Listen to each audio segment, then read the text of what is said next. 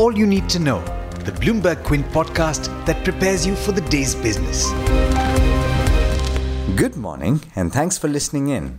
This is the daily morning update from Bloomberg Quint, and I'm Alex Mathew. Today is the 13th of May. Let's start with a big story. In a late night address to the nation, Prime Minister Narendra Modi announced that his government would be launching a large economic relief package. The total size of the package, including measures that have already been announced so far, will be worth 20 lakh crore rupees. The measures that the Prime Minister was referring to were the relief measures worth 1.7 lakh crore rupees for the poor and the series of liquidity measures announced by the RBI and the rate cuts that it has undertaken. The details of the new measures were not announced yesterday, and instead, Finance Minister Nirmala Sitharaman will lay them out from today onwards. Make sure you tune in to Bloomberg Quint over the course of the day to find out the latest updates. The Prime Minister's announcement came just hours after the release of key economic data. Industrial production, as measured by the IIP, contracted in March as the spread of the COVID 19 virus began to disrupt economic activity from the middle of the month.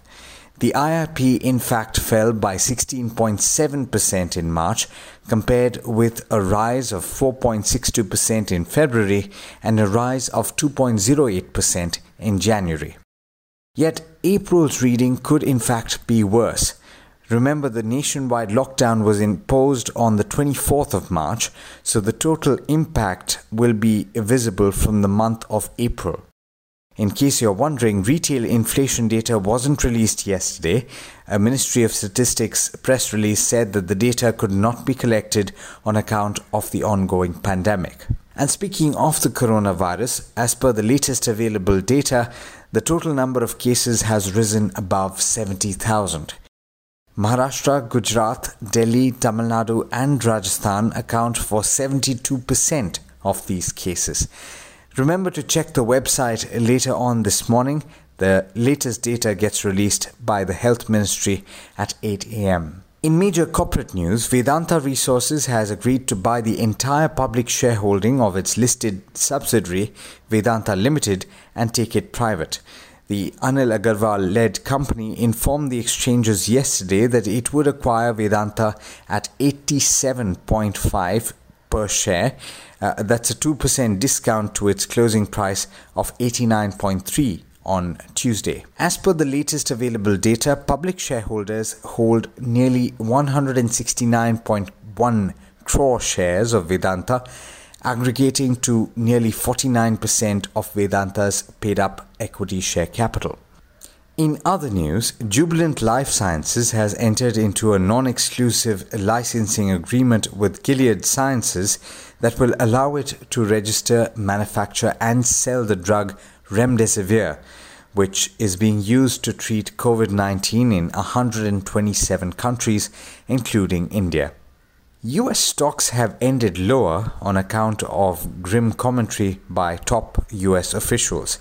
US equities ended lower after grim commentary by top officials. On the one hand, Anthony Fauci, the US government's top infectious disease expert, told a Senate hearing that consequences could be really serious if states ease restrictions too soon.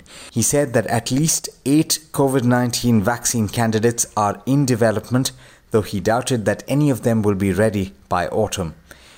On the other hand, Federal Reserve Bank of St. Louis President James Bullard said there would be business failures on a grand scale and the risk of depression if the shutdown persists.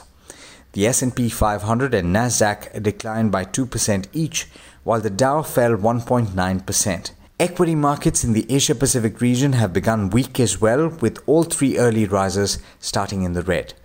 And with that, it's over to Agam Vakil for the trade setup for the day in India. Morning, Agam. How are we looking today? Good morning, Alex, and good morning, listeners. The 20 lakh crore package announcement, needless to say, has changed sentiment, and we're expecting Indian equity markets to open with a lot of strength. The SGX Nifty futures is currently trending higher by 250 points. And there is a lot more positive news when it comes to stock specific action as well. The big news in the commodity sector is that billionaire Anil Agarwal plans to take Indian commodities giant Vedanta private as the tycoon continues to simplify his investments. The board will take up the matter of delisting the company in a meet on May 18th.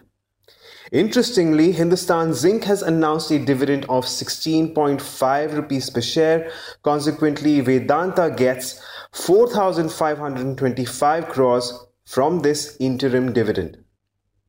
In its semi annual review, MSCI has added Biocon, Indraprastha Gas, Jubilant Foodworks, Tata Consumer Products, and Torrent Pharma in the MSCI India Index, and it has deleted Ashok Leyland, M&M Financial Services, Shriram Transport Finance, and Tata Power from the list. These changes will come into effect post May 29th. In earnings, we have strong earnings from Nestle India, which reported a 10.8% growth in revenues in the quarter ending March, higher than consensus expectations on the back of key brands Maggi and Nescafe. Its margins stayed under a tad bit of pressure owing to higher cost of dairy inputs, but profits still rose 13% due to lower corporate taxes. But on expected lines, it was a weak quarter for consumer durables companies Blue Star and Havells India, with 19 to 20% decline in revenues for both companies owing to COVID 19 disrupting business activity. But it was a robust quarter for India Mart Intermesh, which reported a 23% growth in sales and a 57% jump in profits year on year. Today, we watch out for biggies like Dr. Reddy's Laboratories, Kotak Mahindra Bank, and Maruti Suzuki, among many others in earnings. And more non earnings news, we have Jubilant Life Sciences, which has entered into a non exclusive licensing agreement with Gilead Sciences that will grant the company with the right to register, manufacture, and sell Gilead's investigational drug Remdesivir, a potential therapy for COVID 19 in 127 countries, including India. And finally, an update from Adani Ports and SEZ, which has confirmed the news that it has walked out of its Bhavanandapadu port deal in Andhra Pradesh. And it says that there is no material impact of this on the company as the company had received only a letter of intent to award and no further action was taken with respect to this project. Now, these are just some of the stocks you can watch out for as we move into trade today, but don't forget to go through our morning edition of All You Need to Know only on BloombergQuint.com. Thanks, Agam. And as always, thank you all for listening in. This is Alex Mathews signing off. Have a great day. I hope you enjoyed listening to All You Need to Know. Did you know that you can listen to the show on the IVM Podcast app? On the IVM Podcast app, along with this, we have a number of other shows which you think you'll enjoy. Listen to Cyrus Says with Cyrus Broacha as the host. Listen to Paisa Vaisa with Anupam Gupta. The Scene and the Unseen with Amit Varma or Shunya One hosted by Shiladitya Mukhopadhyay and myself. Check out the IVM Podcast app to get more talk content that you will enjoy.